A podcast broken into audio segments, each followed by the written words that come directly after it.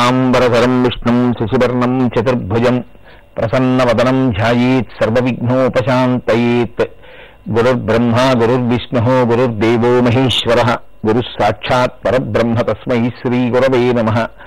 వ్యాసాయ విష్ణురూపాయ వ్యాసరూపాయ విష్ణవే. నమో వై బ్రహ్మనిధయే వాసిష్టాయ నమో నమ. వాగర్ధావివ సంపృక్త వాగర్ధ ప్రతిపత్తయే. జగత పితరౌ వందే పార్వతీ పరమేశ్వరౌ. హరి ఓం. నిన్నటి రోజు సుదర్శనోపాఖ్యానాన్ని పూర్తి చేసుకుని మనం దేవీ నవరాత్రులు అసలు ఎలా చెయ్యాలి అనేటటువంటి కల్పం గురించి వ్యాస భగవానుడు దేవీ భాగవతంలో మనకి చెప్పినటువంటి విశేషాలను వివరిస్తాను అని మీతో మనవి చేశాను. అందులో వ్యాస భగవానుడు అంటాడు శరత్కాలే విశేషేణ కర్తవ్యం విధిపూర్వకం. వసంతే చ ప్రకర్తవ్యం తథైవ ప్రేమపూర్వకం. ద్వా ద్వావృతూ యమదంష్ట్రాఖ్యౌ నూనం సర్వజనేషు వై. శరద్వసంత నామానౌ దుర్గమౌ ప్రాణినామిహ. తస్యాత్ తస్యాద్యత్నాధికం కార్యం సర్వత్ర శుభమిచ్చత అంటాడు. యమధర్మరాజు గారికి ఉండేటటువంటి రెండు కోరలు ఇటువంటివో కాలము యొక్క ప్రవాహమునందు ఒక సంవత్సరాన్ని ప్రమాణంగా తీసుకున్నప్పుడు శారదా నవరాత్రులు వచ్చేటటువంటి కాలము వసంత నవరాత్రులు వచ్చేటటువంటి కాలము. ఈ రెండు కాలములు ఈ రెండు నవరాత్రులు కూడా యముని యొక్క రెండు దంష్ట్రల వంటివి. ఇది సమస్త భూతకోటికి తొందరగా లయాన్ని పొందేటటువంటి కాలం.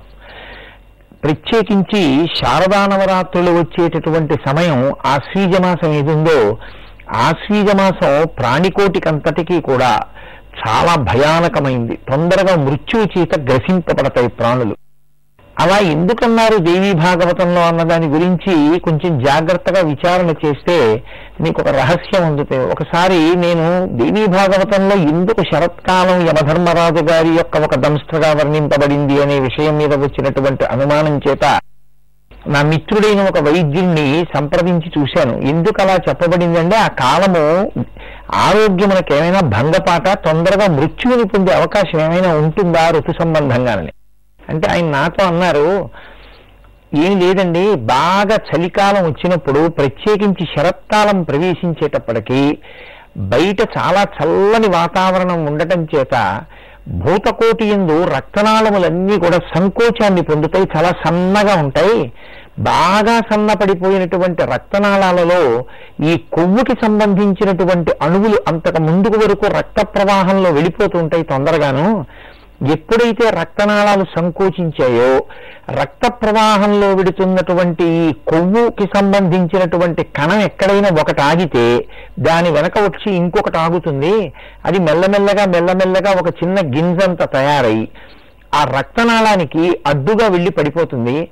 అప్పుడు ఏది శరీరంలో చాలా ప్రధానమైనటువంటి అవయవమో అటువంటి అవయవానికి రక్త ప్రవాహం అందకపోతే ఏ గుండెకో మెదడుకో అందకపోతే గుండెపోటు లాంటివి పక్షవాతం లాంటివి శీతాకాలంలో చాలా ఎక్కువగా వస్తాయని మేము కూడా మా దగ్గరికి వచ్చేటటువంటి రోగులకు ఏం చెప్తామంటే ఈ చలికాలంలో మీరు ఎక్కువగా తిరక్కండి అని ఇటువంటి ప్రాణాంతకమైన వ్యాధులతో ఉండే వారికి ప్రత్యేకమైన హెచ్చరిక చేస్తూ ఉంటాం అని చెప్పారు.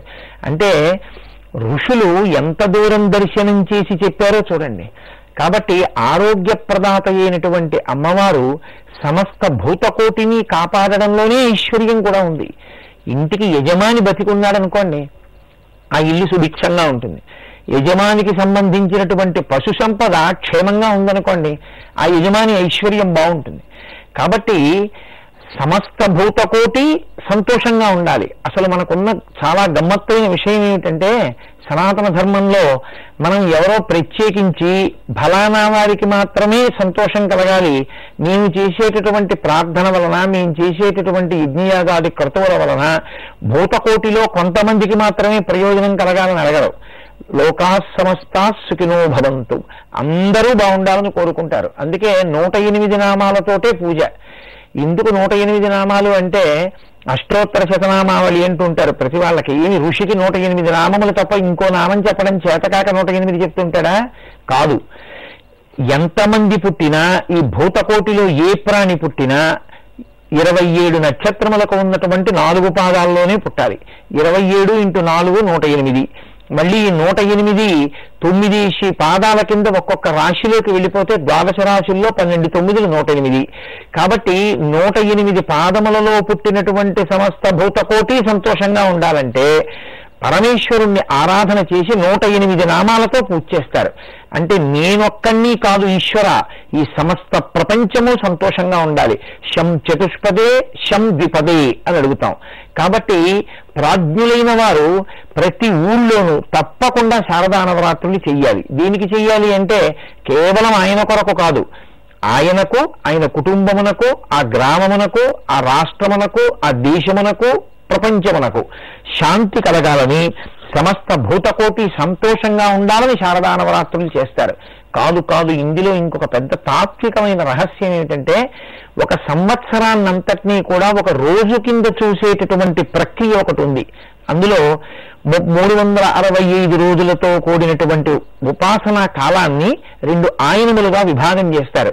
ఒకటి దక్షిణాయనము ఒకటి ఉత్తరాయణము ప్రధానంగా దక్షిణాయనం అంతా ఉపాసనా కాలం ఉపాసనా కాలమైనటువంటి దక్షిణాయనంలో భగవంతుణ్ణి చేరడానికి కావలసినటువంటి విధి విధానము వేదము చేత ఎలా చెప్పబడిందో అలా అనుష్ఠానం చేస్తారు. ఇలా అనుష్ఠానం చేస్తే ఉత్తరాయణంలో ఈశ్వరుణ్ణి చేరుతారు. ఇప్పుడు రెండు ఆయనములుగా ఉన్నటువంటి ఒక సంవత్సర కాలాన్ని ఒక రోజుగా పరిగణనలోకి తీసుకుంటే అందులో బ్రాహ్మీ ముహూర్త సమయంగా నిర్ణయింపబడేటటువంటి కాలం శారదా నవరాత్రులకు ఉండేటటువంటి కాలం. కాబట్టి శరన్నవరాత్రులలో వచ్చినటువంటి చంద్రుణ్ణి పరిణిత చంద్రుడు అని పిలుస్తారు.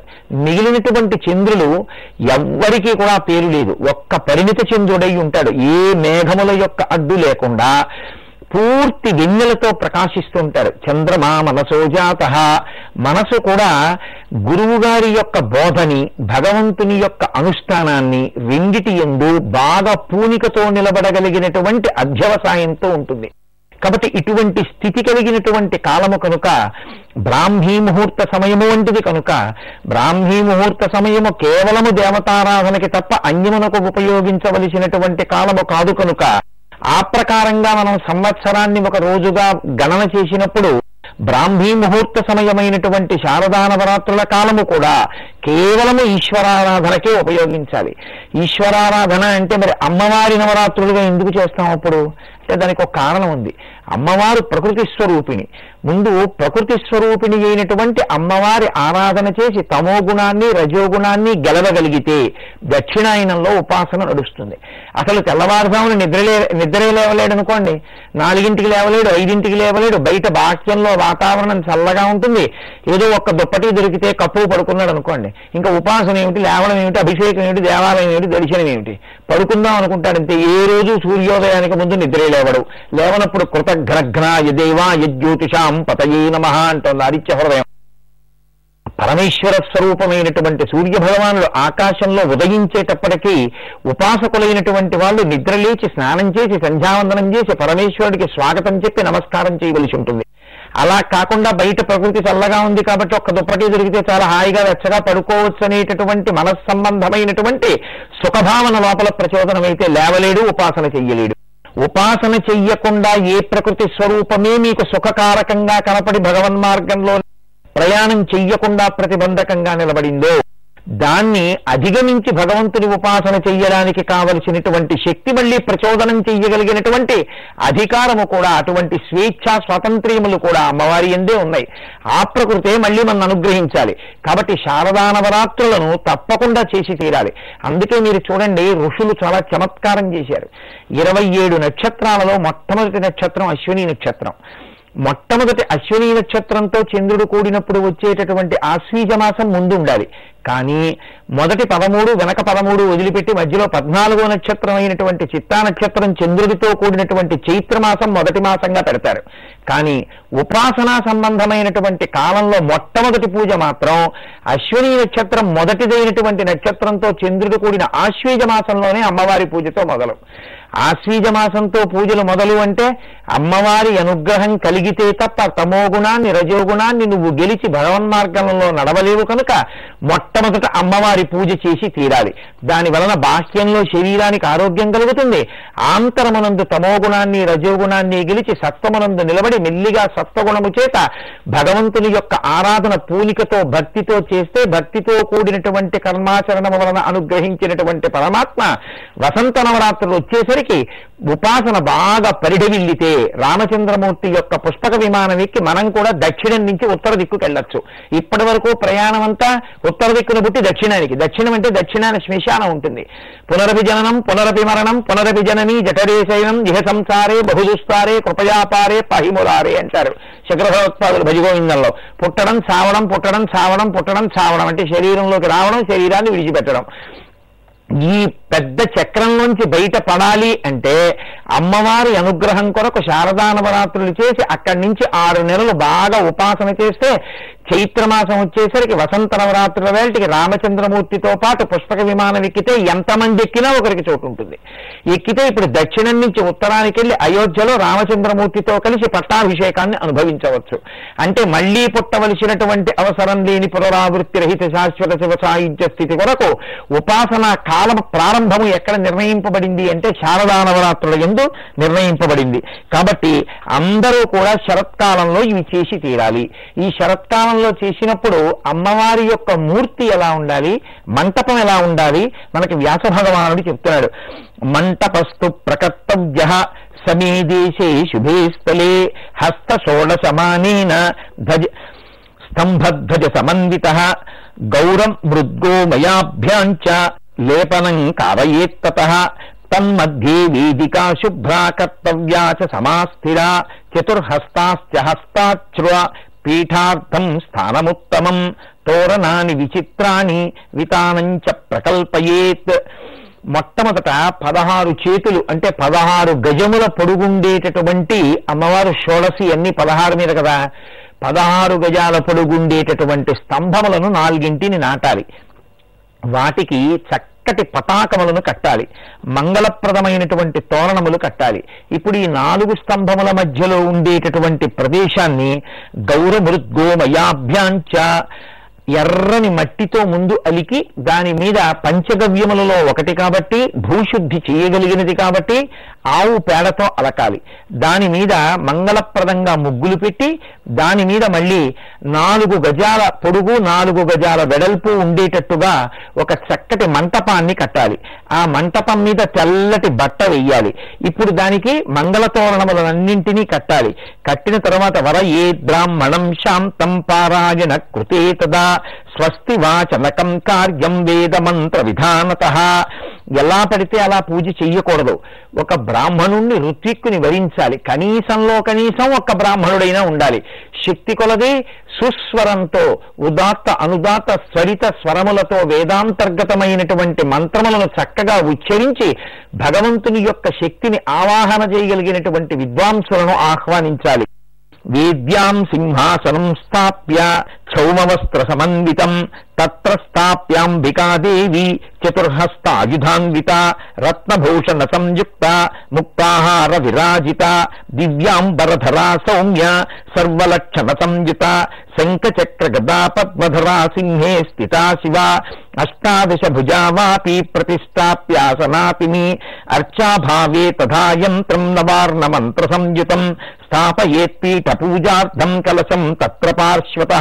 పంచపల్లవ సంయుక్తం వేదమంత్రై సుసంస్కృతం సుతీర్ధజల సంపూర్ణం హేమరత్నై సమన్వితం పార్శ్వే పూజార్థ సంభారాన్ పరికల్ప్య సమంతత గీతవాదిత్ర నిర్ఘోష కారయేన్ మంగళాయ వై.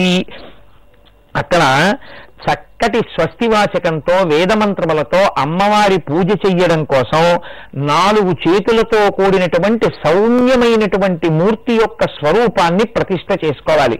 రాజరాజేశ్వరి స్వరూపంగా ప్రతిష్ట చేస్తే ఒక పాదం కింద. ఓ కామాక్షి స్వరూపంగానో లలితా స్వరూపంగానో పద్మాసనం వేసుకొని కూర్చున్నటువంటి అమ్మవారి స్వరూపాన్నో బహు సౌమ్య స్వరూపాన్ని నాలుగు చేతులతో ఉన్నటువంటి అమ్మవారి యొక్క మూర్తిని ఉంచుకోవాలి. అటువంటి మూర్తిని మనం కల్పించలేము అనుకుంటే ఒక చక్కటి యంత్రాన్ని తీసుకొచ్చి అక్కడ పెట్టాలి. దాని పక్కన ఒక జల కలశాన్ని పూర్ణ కలశాన్ని ఉంచాలి. అందులో పంచపల్లవాలు మామిడి రావి మర్రి మేడి జువ్వి మొదలైనటువంటి ఐదు పంచపల్లవాల యొక్క చిగుర్లు ఉంచి మంత్రపూర్వకంగా అందులో జలాన్ని ఉంచి అందులోకి అమ్మవారిని ఆవాహన చెయ్యాలి. తజ్జలాన్ అని ఈశ్వరుడికి పేరు. నీటిలోకి ఈశ్వరుడు తొందరగా ఆవాహన అవుతాడు.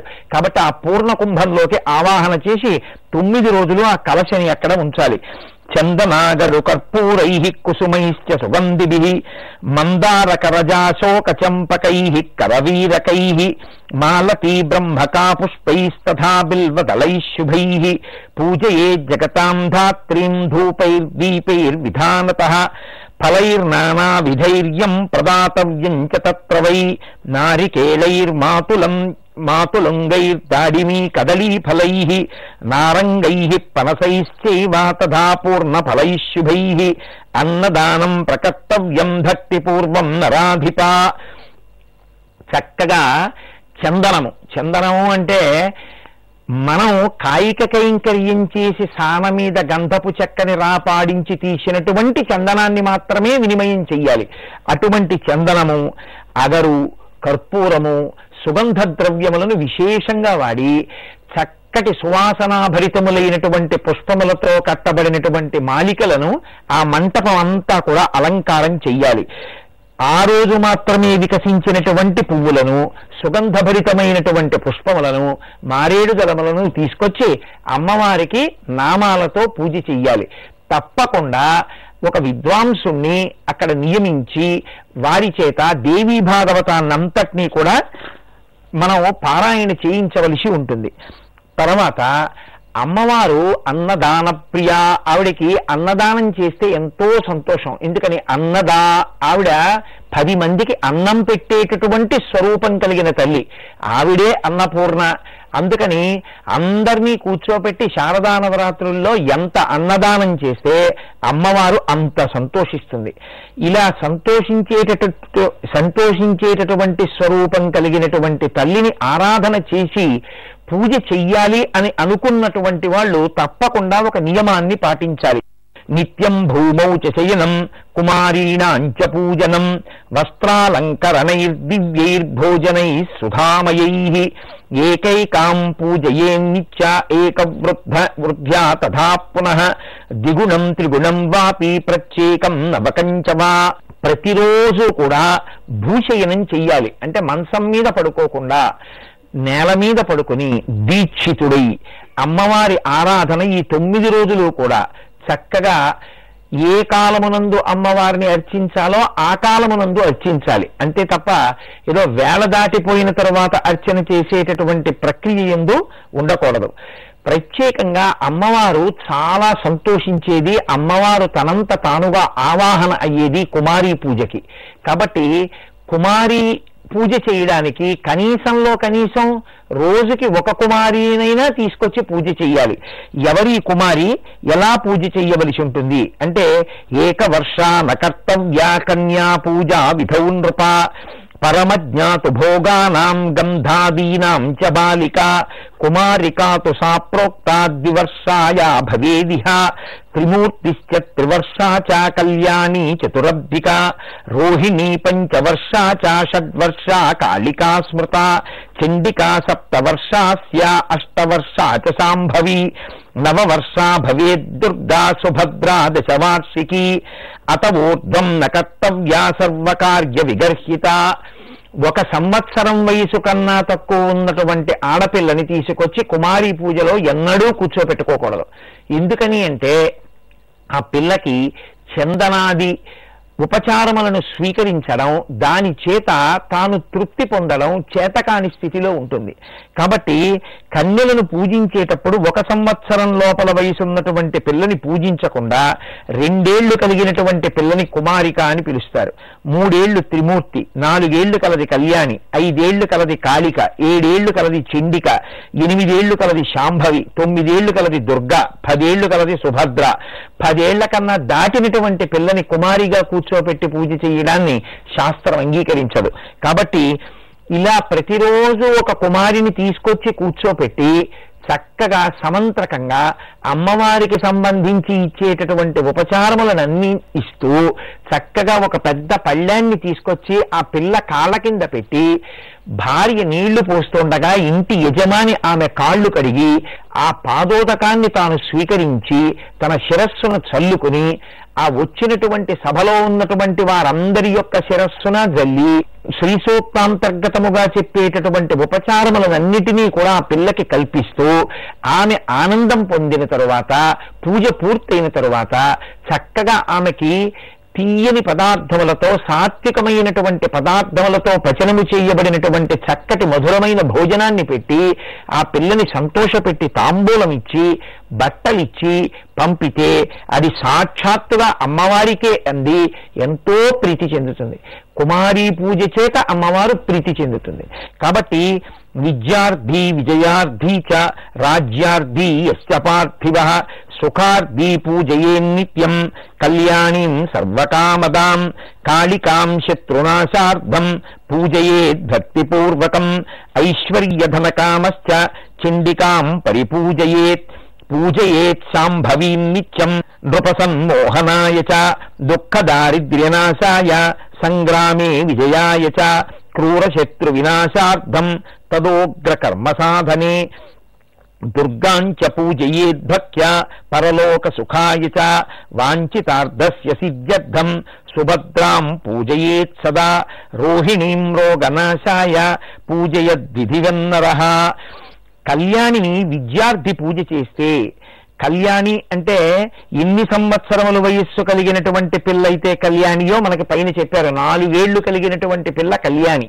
నాలుగేళ్ళు కలిగినటువంటి పిల్లని కూర్చోపెట్టి పూజ చేసి శారదా నవరాత్రులలో ఆ తీర్థాన్ని విద్యార్థులకు ఇచ్చినట్టయితే వాళ్ళకి మంచి విద్య లభిస్తుంది. అలాగే శత్రునాశనాన్ని కోరుకునేటటువంటి వాడు కాళికని పూజించవలసి ఉంటుంది. ఐశ్వర్యాన్ని కోరుకునేటటువంటి వాడు చండికని పూజించవలసి ఉంటుంది. శోకము దారిద్రము నాశనము కావాలనుకునేటటువంటి వాడు రాజు యొక్క గౌరవాన్ని పొందాలనుకునేటటువంటి వాడు శాంభవిని కొలవవలసి ఉంటుంది. క్రూరశత్రు వినాశనము కోరుకునేటటువంటి వాడు పరలోకములో సుఖములను కోరుకునేటటువంటి వాడు శ్రీ దుర్గాదేవిని పూజించవలసి ఉంటుంది. వాంఛితార్థ సిద్ధికి సుభద్రను చాలా తీవ్రమైన దీర్ఘరోగముతో బాధపడుతున్నటువంటి వాళ్ళు రోహిణిని పూజించి శ్రీరస్తు అను మంత్రంతో శ్రీయుక్తమైనటువంటి మంత్రంతో బీజతంత్రంతో నరుడు భక్తితో దేవిని పూజ చేస్తే అమ్మవారు ఎంతో సంతోషిస్తుంది. అమ్మవారు సంతోషిస్తే ఆ మిగిలినటువంటి ముప్పై మూడు కోట్ల మంది దేవతల యొక్క అనుగ్రహం కలుగుతుంది. ఇందులో గమ్మత్తు ఏమిటంటే మీరు షోడశోపచార పూజ చెయ్యడానికి అని వెళ్ళి ఒక పూజా మందిరంలో కూర్చున్నారనుకోండి ఒక దేవతామూర్తి స్వరూపం మీ ఎదురుగుండా నిలబడి ఉందనుకోండి మీరు శ్రీ సూక్తంతో ఒక మంత్రం చెప్పి ఆ మంత్రాన్ని మనసులో భావన చేసి ఆ భావనని తీసుకెళ్ళి అమ్మవారి ఎందు మీరు ఆరోపించి మనసుని అక్కడ నిలబెట్టి పూజ చెయ్యడం అనేటటువంటిది చాలా కష్టం. ఎందుచేత అంటే అమ్మవారిని అవాహయామి అన్నాం అనుకోండి అమ్మవారు వచ్చింది కూర్చుంది. అంటే అమ్మవారు వచ్చి కూర్చున్నప్పుడు పాదం పీఠం మీద ఎలా పెడుతుందో ఎలా కాలు మడత వేస్తుందో ఎలా కూర్చుంటుందో చేతులు ఎలా పడుతుందో చూడడం కుదరదు. మనసుతో భావన చేసి బాహ్యనేత్రములు మూసి నిలబడడానికి చాలా శక్తి కావాలి.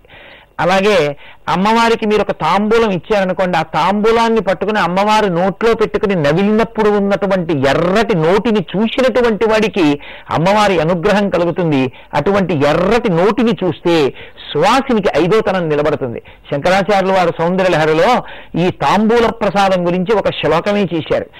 అలాగే అమ్మవారి కొప్పులో ఒక పువ్వుల దండ తురిమితే ఎలా ఉంటుందో చూడాలి అంటే కరచరణాదులతో కూడినటువంటి మూర్తి యొక్క కబరీబంధాన్ని అమ్మవారి జుట్టు ముడిని మీరు ఎన్నడూ చూడలేరు. ఎందుకంటే ముందు నుంచి పూజ చేస్తారు కాబట్టి. పైగా అది కిరీటంలో ఒదిగిపోతుంది. కానీ మీరు కుమారి పూజ చేసినప్పుడు ఆమెని అమ్మవారిగా భావన చేస్తే ఆ లేత పాదములు కడిగి ఆ లత్తుకతో కూడినటువంటి నీటిని పుచ్చుకొని తాగుతున్నప్పుడు అమ్మవారికి ఆ అంగరాగములు సమర్పిస్తున్నప్పుడు మీ మనసు ఆనందంతో ఎంతో సంతోషాన్ని పొందుతుంది. మీకు పూజ ఎందు మనసు నిలబెట్టడం చాలా తేలికవుతుంది. కాబట్టి దేవీ నవరాత్రుల్లో మనసు నిలబెట్టి పూజ చేయడానికి వీలుగా అమ్మవారి కుమారి పూజని మనకి అనుగ్రహం చేసింది. కాబట్టి దేవీ నవరాత్రులలో మనందరం కూడా తప్పకుండా ఇలా పూజ చేసి లలితా సహస్రనామ పారాయణతో అమ్మవారిని ఆరాధన చేస్తే తల్లి ఎంతో సంతోషిస్తుంది. వ్యాస భగవానుడు మనకి దేవీ భాగవతంలో ఈ విశేషాల్ని అనుగ్రహించాడు. రేపటి రోజున మీకు ఇంకొక ముఖ్యమైనటువంటి విషయాన్ని విజ్ఞాపన చేస్తాను. మంగళాశాసన పరైహమదాచార్య పురోగమై సర్వైస్త పూర్వైరాచార్యై సత్కృతాయాస్తు మంగళం. మంగళం కోసలేంద్రాయ మహనీయ గుణాత్మనే చక్రవర్తి తనూజాయ సర్వభౌమాయ మంగళం. సర్వం శ్రీ ఉమామహేశ్వర బ్రహ్మార్పణమస్తు స్వస్తి. Thank you.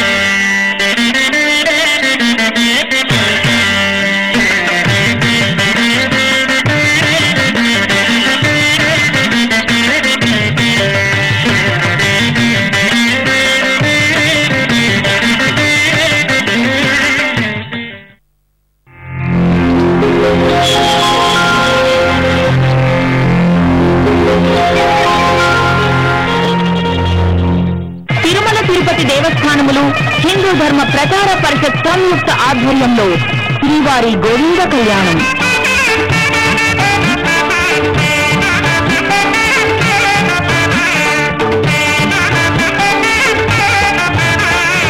గోవింద కళ్యాణం.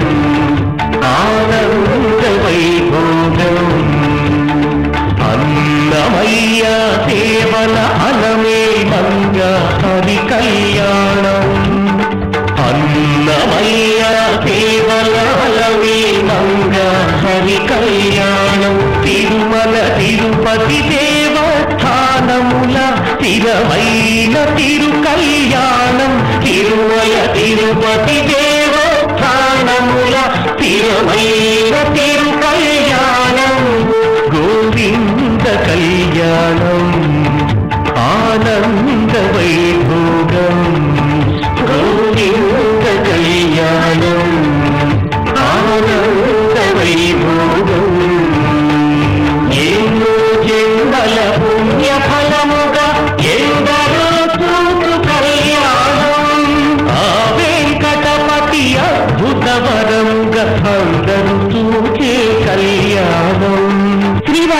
కళ్యాణాలు నిర్వహించు వేదికలు.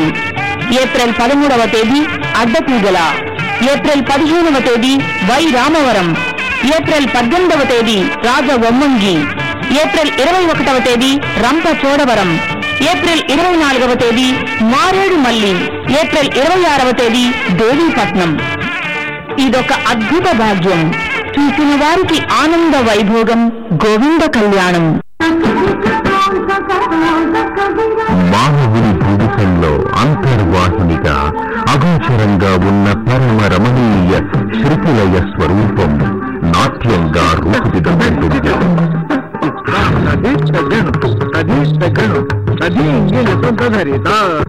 అది దివ్య రసానందానికి సోపానమవుతుంది లోకం సుఖ దుఃఖాల మిశ్రమం. వివిధ ఉద్వేగాలకు భావాలకు నిలయం వాటిని సుశిక్షితమైన హావభావాలతో మన కళ్ళ నుండి నిలిపే అభినయ దర్పణం నాట్యం.